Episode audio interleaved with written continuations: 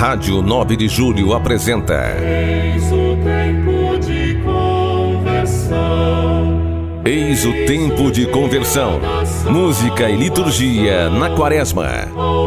Apresentação: Maestro Delfim Rezende Porto. Apoio Unify. Centro Universitário Assunção.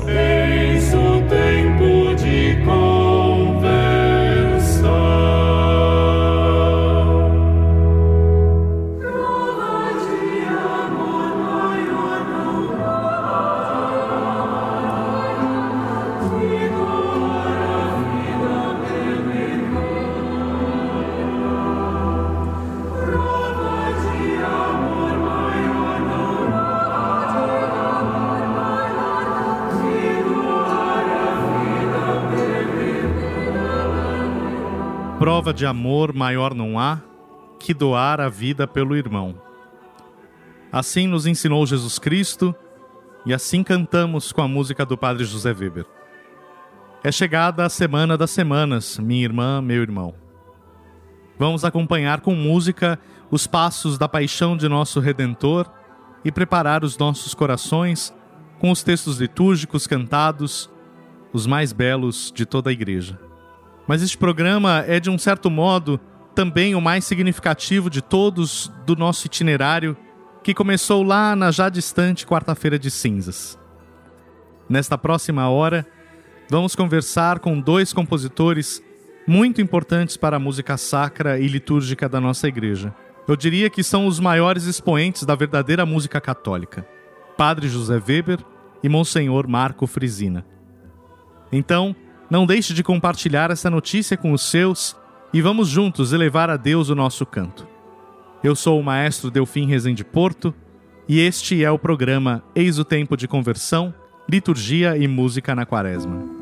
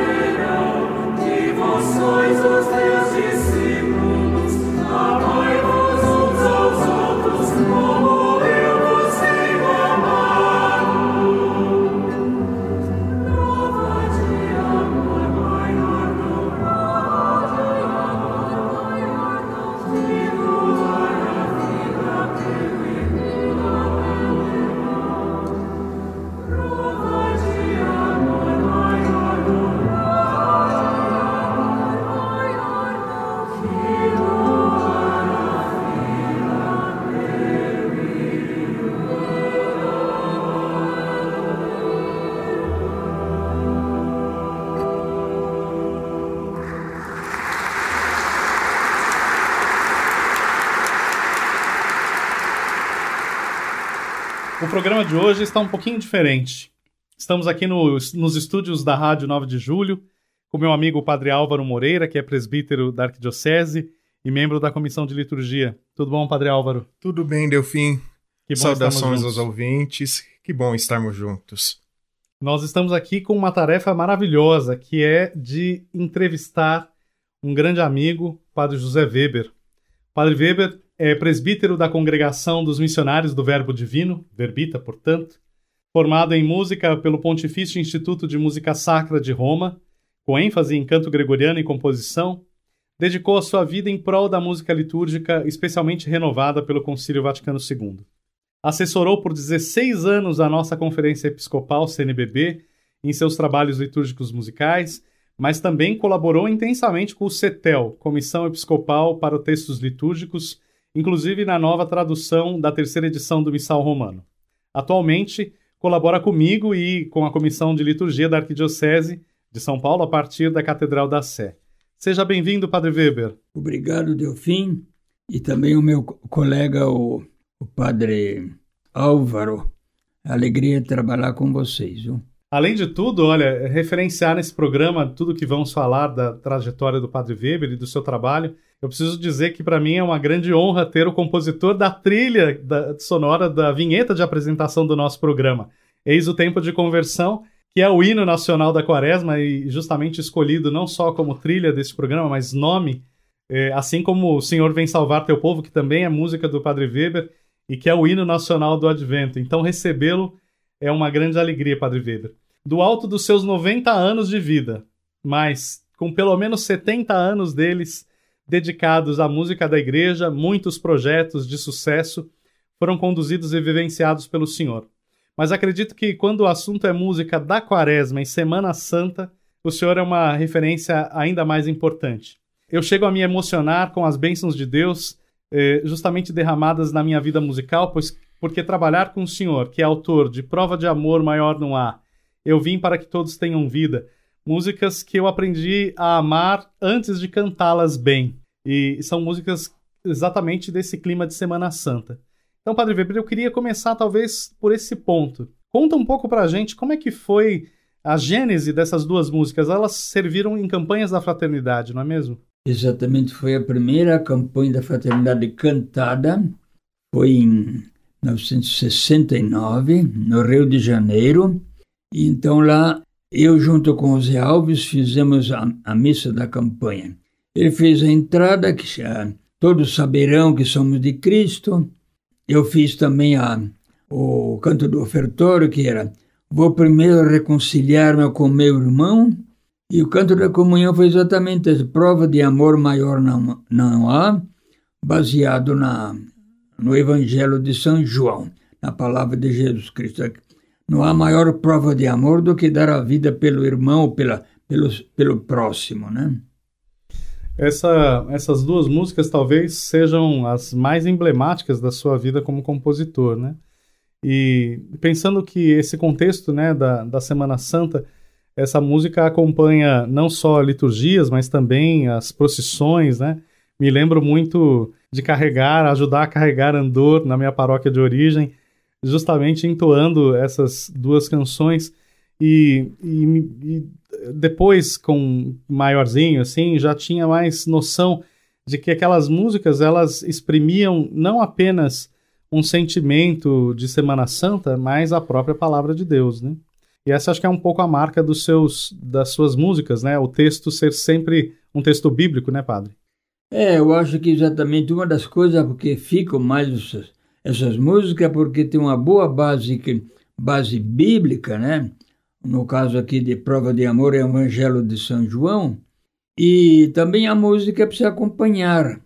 Quando a, a música mais interiorizante, assim, a letra pede também uma, uma música mais, mais contemplativa, quase direi, em escala menor, por exemplo, Prova de Amor. Eu pensei em escala menor porque ela exprime melhor os sentimentos humanos. Por isso, eu acho que é importante na música eh, destinada à liturgia é uma boa texto, um bom texto tirado da Bíblia ou da liturgia, como diz o concílio, e segundo uma música que realmente toca na alma do povo. Então, isso a gente procurou fazer isso aí, né? É, o Padre Weber pode dizer assim, né, Padre Álvaro? Quando eu cheguei, aqui era tudo mato. Porque, de fato, o Padre Weber começou a, a trabalhar num, num, contexto que é o contexto da reforma litúrgica, né? Quando as músicas eram bonitas em latim e com canto gregoriano, algumas canções religiosas, havia já em português, mas o senhor produziu, de fato, música para o nosso culto em língua vernácula, né? É, porque o concílio queria renovar a liturgia nesse aspecto, né? E a música na liturgia é parte necessária e integrante, como diz o concílio, né? Então, a partir dali, a gente, a partir desse princípio, é que a gente procurou, então, fazer uma música pós-conciliar, bem bíblica e bem litúrgica também.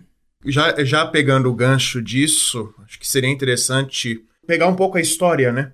É, de, de, como que começaram essas primeiras composições, não só no, no, aspecto da Semana Santa e da Quaresma, mas de modo geral, como que foi esse início do trabalho da música litúrgica ali no frescor do pós-concílio, se a gente pode dizer assim?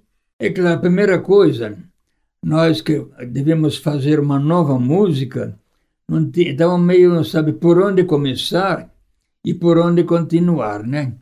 Então eu olhei assim, olha as músicas dos primeiros cristãos, o canto cristão, mas baseado praticamente no canto judaico, né? Depois, com os séculos, passaram até o século IV ou V, o canto gregoriano, então, surgiu ali em Roma com o Papa Gregório, que, que inventou algumas músicas, mas que era um beneditino também, inventou muitas músicas, mas também ele selecionou e colecionou as melhores que tinham. E então, a partir dali, é que os países da Europa começaram a imitarem e, e fazer a música própria, porque também a França tinha o canto galicano, que era típico deles, na Espanha tinha o canto mozárabe, a partir do século V por ali. Mas então, os reis católicos da, da Europa, principalmente da França, e depois a Alemanha um pouco também, para unificar o povo, ele pensou num canto que, que congregasse todo mundo em união com Roma, que era o centro do cristianismo daquele tempo. Então, realmente, a gente, quando começamos nossos trabalhos, a gente começou a, a olhar para o passado, mas não para copiar tal e qual, mas fazia uma música de hoje com as características daquele tempo, litúrgica, bíblica e, e alcance do povo. Eu brinco que o, o, livro bíblico que deve ser o livro de cabeceira de um músico é o Salmo, né? E o Padre Weber, para quem nos ouve, sabe, eh, fez um trabalho muito intenso junto à CNBB, produzindo uma nova tradução do Saltério. Né? Então, hoje, o Salmo responsorial que nós cantamos na missa ou que rezamos no ofício divino, na liturgia das horas, é um texto que foi produzido pelo Padre Weber, uma tradução que foi coordenada, né? O senhor trabalhou é, oito anos nessa tradução, né? Oito anos com a equipe, uma pequena equipe, né? Então, ali no, na tradução dos Salmos, os Salmos sempre foi, foram até o, o século sétimo, oitavo por lá, praticamente o único canto da igreja, porque era também o, praticamente o único canto dos judeus, né, no culto deles. Então a Igreja Católica assumiu os salmos, mas com uma leitura cristológica dos salmos. Né? São Lucas diz no fim do, do seu evangelho que era preciso que se cumprisse tudo o que está escrito na lei de Moisés, nos profetas e nos salmos. Então, os salmos também são profecias sobre Jesus Cristo para nós cristãos também. Então, os Salmos são também o resumo de toda a Bíblia do Antigo Testamento, né? São cinco livros dos Salmos e tem cinco livros da Torá, né? Porque os Salmos era praticamente a Bíblia dos pobres, né? Os que sabiam ler, os doutores da lei, os, e outros que entendiam, eles liam o texto original da Torá. Mas os pobres, gente simples, tinha como que a Torá nos cinco livros dos Salmos também, né? Esse trabalho que nós estamos fazendo aqui na Arquidiocese, Padre Weber, acho que tem tudo a ver com esse contexto, né? Porque entregar ao povo o cântico, um cântico bíblico, né, pensado no seu contexto mais original, né?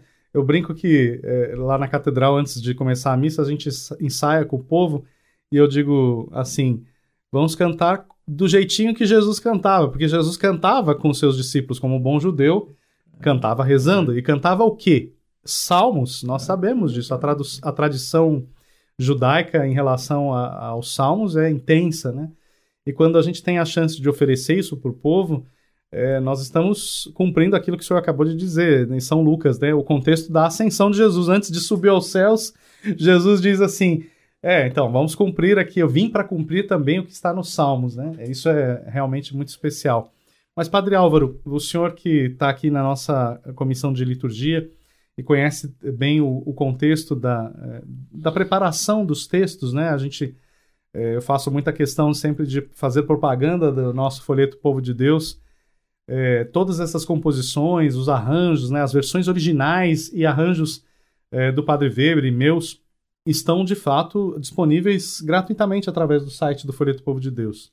E a gente tem aqui na Arquidiocese a chance de oferecer isso para um público grande, né? Na sua paróquia, não sei de onde você me escuta, mas é, você pode simplesmente entrar no site e baixar o folheto, né? E as partituras.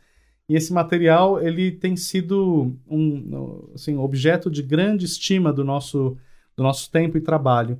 É, e o Padre Álvaro trabalha justamente um, é, como um dos redatores também, o, o redator principal, o Padre é, Paronto, né, que é o nosso cura da catedral.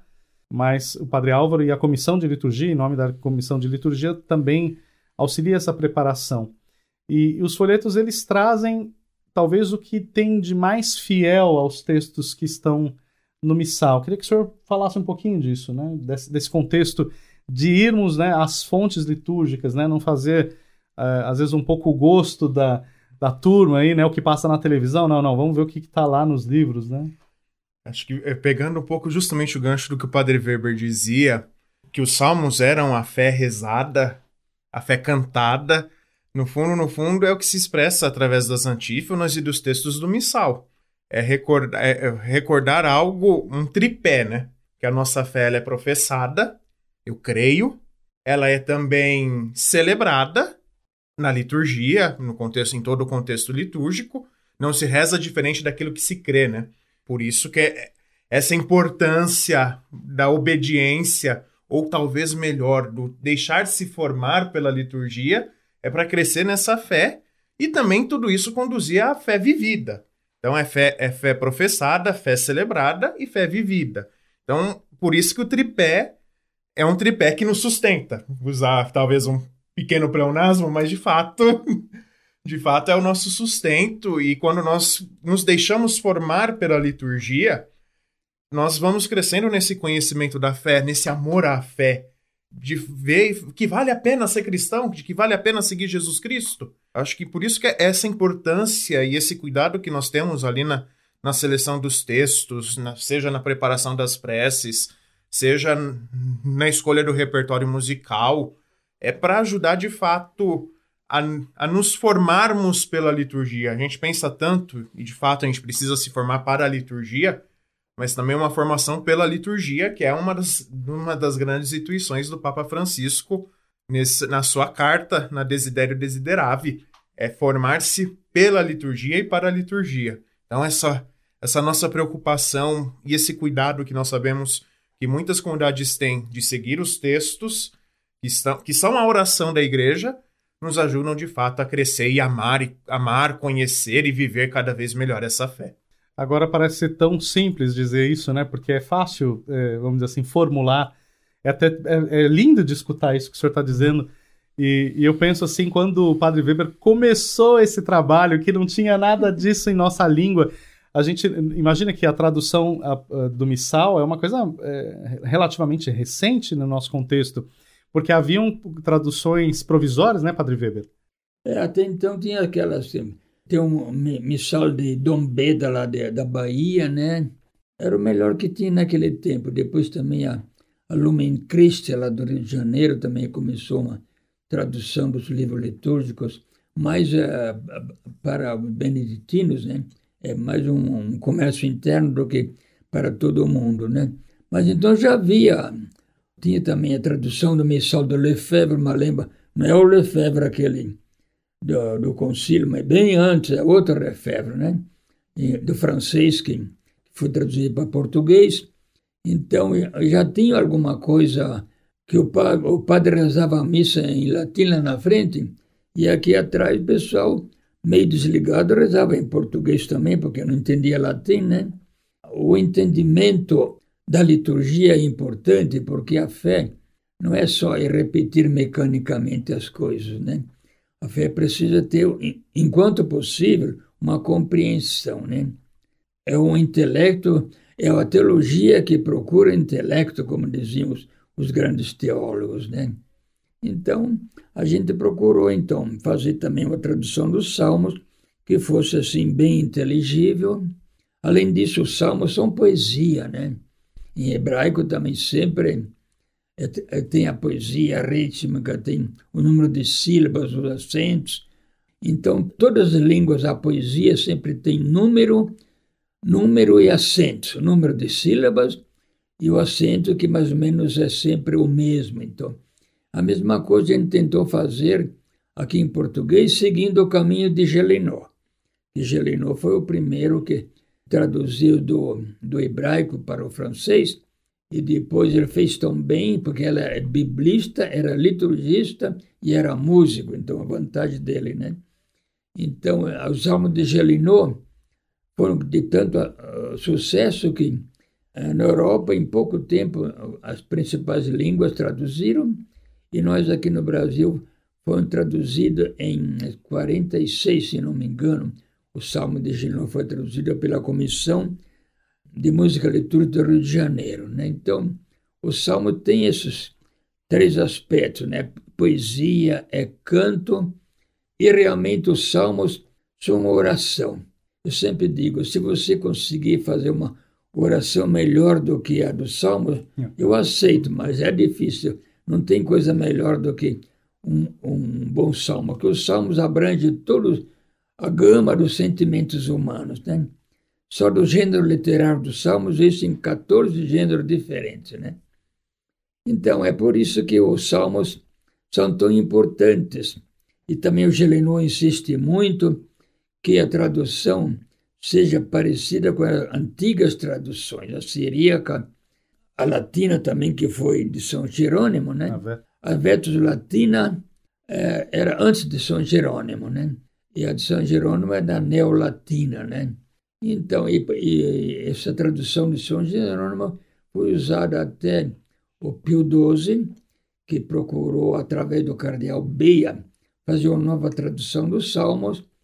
É mais compreensível, mas reclamaram que era menos poética, mas não sei como é que vai ser, né? Olha, quem nos ouve com certeza percebe a autoridade que está aqui com, conosco nos estúdios da Rádio 9 de Julho, né?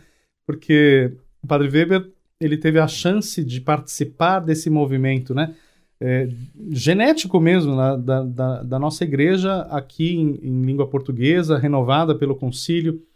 E uma coisa bonita é que, veja só, a gente tem na Arquidiocese de São Paulo a chance de escutar e trabalhar à luz de quem fez simplesmente, por exemplo, né, vou dar aqui um exemplo da produção do Padre Weber nesse sentido, as respostas da oração eucarística.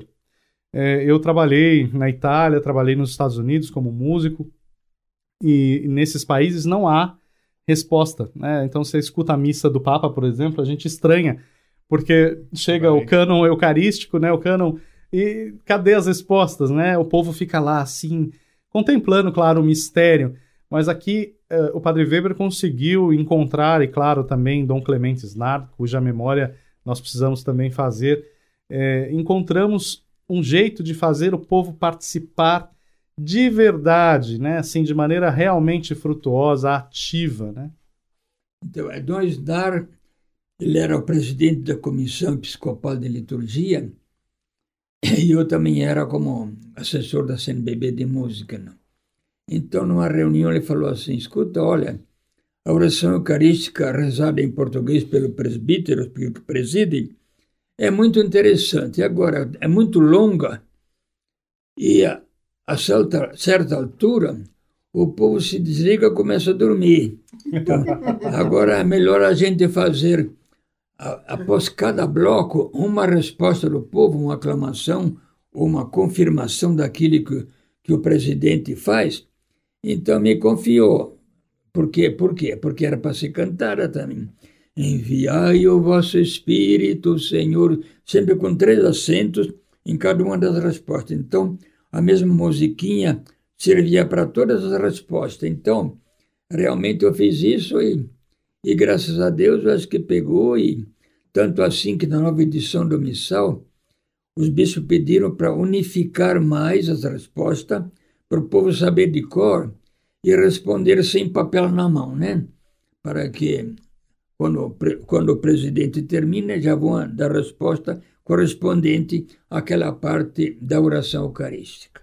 Isso é uma coisa realmente muito fundamental para a nossa liturgia.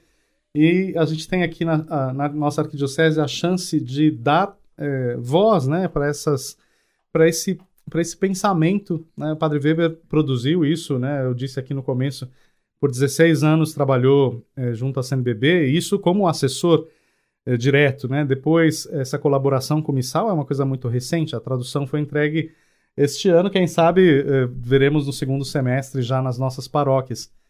E então é uma pessoa que realmente é muito importante para a igreja no Brasil, a igreja católica no Brasil.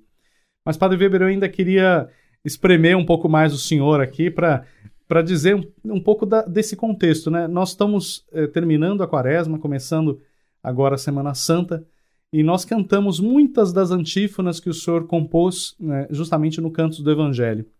Queria que o senhor pudesse contar um pouquinho eh, dessa tradição, né? Como é juntar um texto do Novo Testamento com um salmo. Como é que. Porque é um texto, imagina, o salmo a gente está falando aqui a importância, mas os salmos são anteriores a Cristo, né? a encarnação de Jesus se deu depois que o povo já cantava esses louvores, né? O que mostra que são louvores realmente muito especiais, né? Mas, eh, Padre Weber, então como é juntar esse texto, a perícope né, do, do Novo Testamento com os Salmos? Já havia uns exemplos em que a antífona da comunhão batia com a leitura do Evangelho. Era o mesmo tema, né? Então eu pensei, olha, se alguns funcionam, por que não fazer com todos os textos né? do, do, do. Evangelho? Então eu fiz isto, né? E o bispo naquele tempo da liturgia era Dom Armando Bucciò, um italiano, então ele gostou muito, ele fez inclusive a apresentação do canto do Evangelho que a Paulo publicou, né? Então, graças a Deus, eu acho por quê? Porque ah, o centro da pregação sempre deve ser o Evangelho, né? Porque a primeira leitura já bate com o Evangelho, né? Então, o Evangelho. Agora, uma pregação é importante sobre o Evangelho do dia, né? Mas quando além da prega boa pregação do pároco, também o povo já gravou uma música com aquele mesmo texto, é uma força para a gente levar para a vida o Evangelho de Cristo, trabalhando lá a lavadeira no seu tanque, o lavrador lá na roça, ele começa a cantar aquilo que foi, foi lido no Evangelho do domingo passado. Né? Então, é uma grande força de evangelização também esse tipo de canto. E nós que somos do Verbo Divino, nós temos certa obrigação para caminhar nesse sentido também. Até porque o Delfim falava daquela experiência emocional em relação à prova de amor, essas coisas. Quem nunca chegou depois da, ação, da celebração da sexta-feira em casa cantando, repetindo aquilo e deixando com que aquilo penetre o coração, né? Padre Weber, já que a gente entrou nesse, nesse assunto, Acho que seria também interessante, a gente disse muito da importância da palavra, mas também a importância da música nesse contexto não só de evangelização, mas também de crescimento na fé. Porque, no fundo, no fundo, é, acho que esse é o grande objetivo do trabalho já feito e que temos feito na, na Arquidiocese, de, de fato, deixar com que através da música essa palavra, acho que sai, não entre somente nos ouvidos, mas alcance o coração e as mãos, né? Então, eu queria que o senhor comentasse também um pouquinho disso, essa questão da, da, da, importância da música.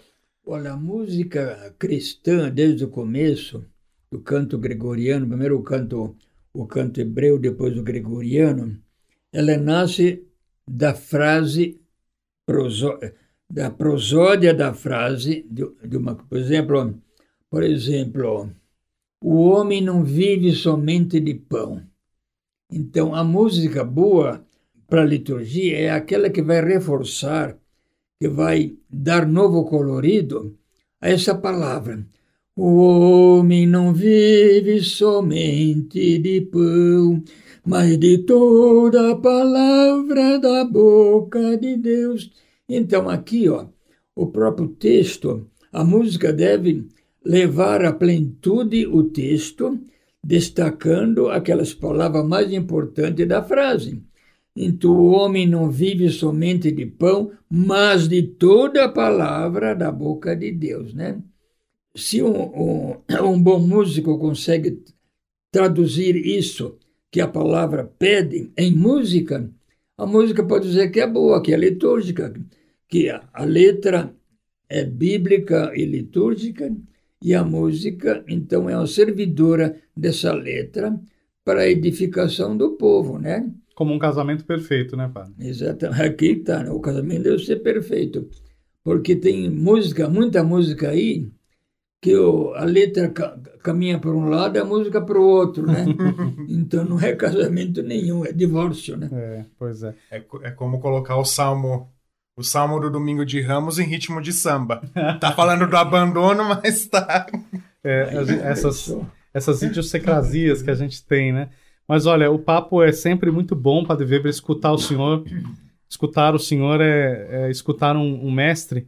E eu sempre digo que eu fiz, tive a chance de estudar música de uma maneira bem formal e fui bastante longe nos estudos, mas me fiz com o senhor um, um discípulo, né? E nós dois, eu tenho certeza que trabalhamos juntos, não por nós mesmos. Né? Eu, eu, eu, encontro muito alento nisso, porque nós não fazemos, e o Padre Weber, eh, eu posso dizer aqui, atestar, o Padre Álvaro também pode atestar isso, nenhum de nós aqui está buscando fama, né? ninguém está buscando ficar rico com isso. Né? A mensagem do Evangelho nos consome, né? o zelo pela casa do Senhor nos consome, a música que toca lá faz muita, é, muita diferença né? Na no nas nossas vidas, no nosso trabalho. E antes de encerrar essa entrevista, Padre Weber, eu queria lhe pedir que o senhor deixasse uma mensagem aos jovens estudantes de música para que, quem sabe, se estimulem a a buscar a formação, né, não buscarem somente o palco, porque o, o coro na igreja, o, o, microfone, o órgão, os instrumentos, eles são assim muito convidativos a fazer da, da missa um espetáculo próprio. E eu sei que o senhor atesta com a sua vida de sacerdote, de músico, que esse caminho não é um caminho bom para a igreja. E eu queria que o senhor pudesse, então, dar uma mensagem, deixar uma mensagem para esses nossos jovens da Arquidiocese e todos aqueles que nos escutam, né? Então, os jovens, especialmente os que estão no seminário, outros também nas, nas comunidades, nas paróquias, tá? se você tiver talento, é, o pessoal vai dizer, esse cara tem talento, né? Então, é bom que estude, porque alguém pode estudar, mas não ter talento, daí não vai muito longe. Mas quem tem talento e estuda, eu acho que vai bem mais longe e, a, e consegue fazer uma coisa que ninguém fez, só ele que faz, porque cada indivíduo é um número especial, não tem outro igual. Né? Então, é importante que vocês não se acomodem apenas à música da moda, ao rock e outras coisas aí, Lollapalooza ou coisa parecida que tiver por ali, mas que vocês também procurem, então, a partir do dom que Deus lhe deu, para que você também, então, cultive mais a música, mas estude para valer, não mais ou menos, como muitos eh, jovens fazem. Aprende três posições no violão, começa a bater e acha que já sabe tocar na liturgia. Né? Isso é pena, é muito pouco, né? A gente precisa dar o máximo que pode, não o mínimo, né? Então, por isso, é o meu o meu conselho para vocês, é, jovens, eu que sou bem velho já, passei dos 90 já, que vocês também, então, procurem uh, fazer render o seu talento. Eu devo ter recebido dois talentos de, de Cristo, não sei se, chegou a tanto, mas procurei trabalhar com dois, viu? Mas tem, a- o Delfim ganhou cinco talentos. e por isso é que rende tanto, mas, mas eu, mas cada um precisa ah, fazer render aquilo que, que Deus, os dons que Deus lhe deu e os talentos não ficar parado, nem enterrar, mas pelo menos botar no banco. No banco significa mesmo, ao menos estudar aquilo que você pode, né? O meu talento, Padre Weber, os meus talentos são os meus amigos. E nesta, nesse estúdio aqui estão dois amigos muito especiais, o senhor o Padre Álvaro, que dividem um pouco comigo esse trabalho musical, litúrgico. Padre Álvaro, olha, muito obrigado pela sua presença. O senhor tem acompanhado de perto todos os detalhes, né? São tantas coisas para fazer chegar ao povo de Deus uma, uma música digna, bem corrigida, é, boa, boa de fato para a Assembleia, né? Sim, sim, é uma alegria também poder estar aqui, poder colaborar com esse serviço, colocar também este dom a serviço de Deus e da igreja na- no acompanhamento, às vezes, às vezes questionando, às vezes fazendo refletir, mas é justamente acho que nessa busca do bem, nessa busca, como o Padre Weber dizia, de dar o nosso melhor. Acho que de fato que seja esse desejo que anime o serviço de tantos músicos, sejam também os ministros, os servidores do altar, que seja esse amor pelas coisas de Deus e pelas coisas da igreja que nos anime e nos sustente a todos nesse serviço. Muito obrigado. Obrigado a você, Padre Álvaro, Padre Weber. Desejo de coração que vocês tenham uma feliz e santa Páscoa de nosso Senhor Jesus Cristo.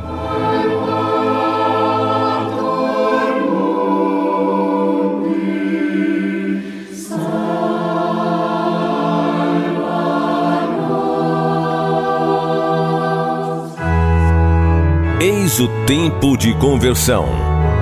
Música e liturgia na quaresma. Eis o tempo de conversão.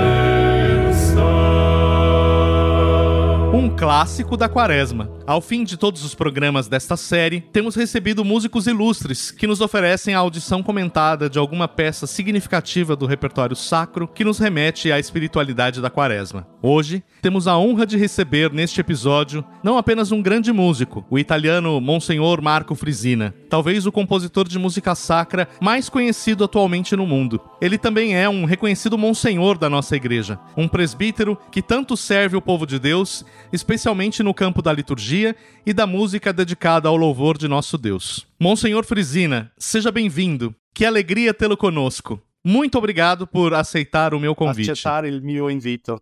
Eh, grazie a voi, grazie a voi.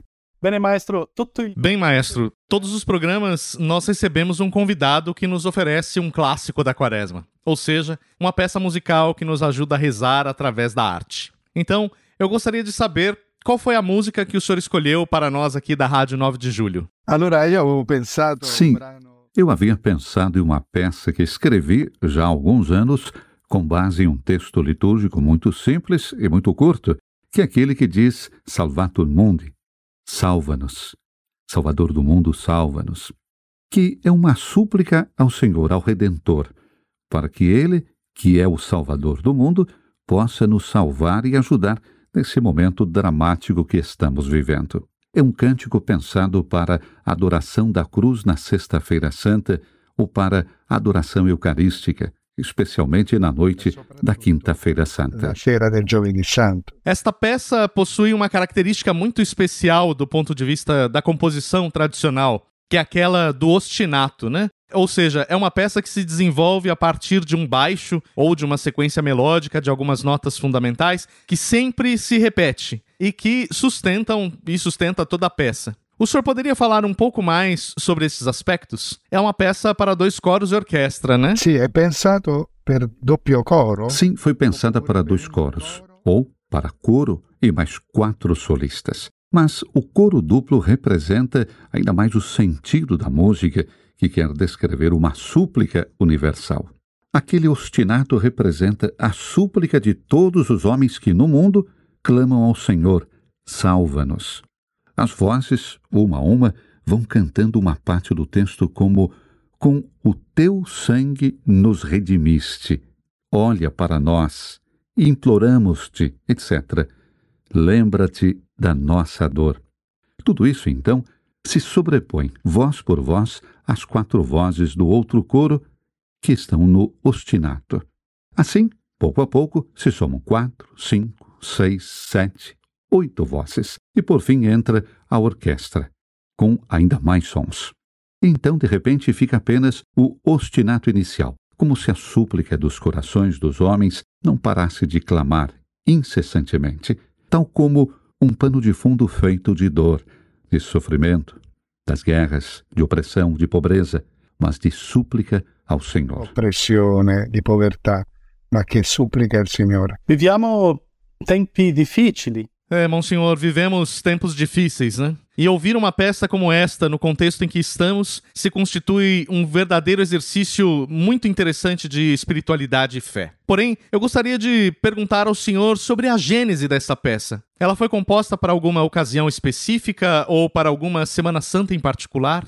L'idea non c'era Não, a ideia não surgiu para uma ocasião específica, como muitas das músicas que eu componho, que são quase sempre por razões práticas.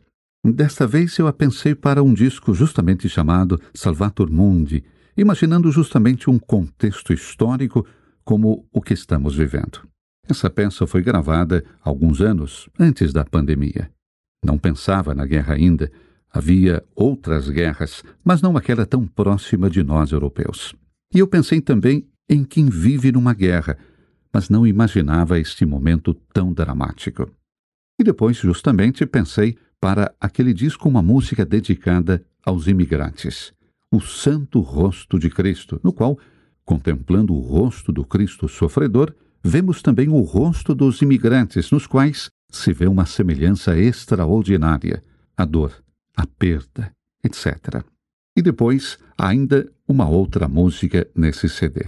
Vem, Senhor, sem demora, e vem e salva o mundo, né?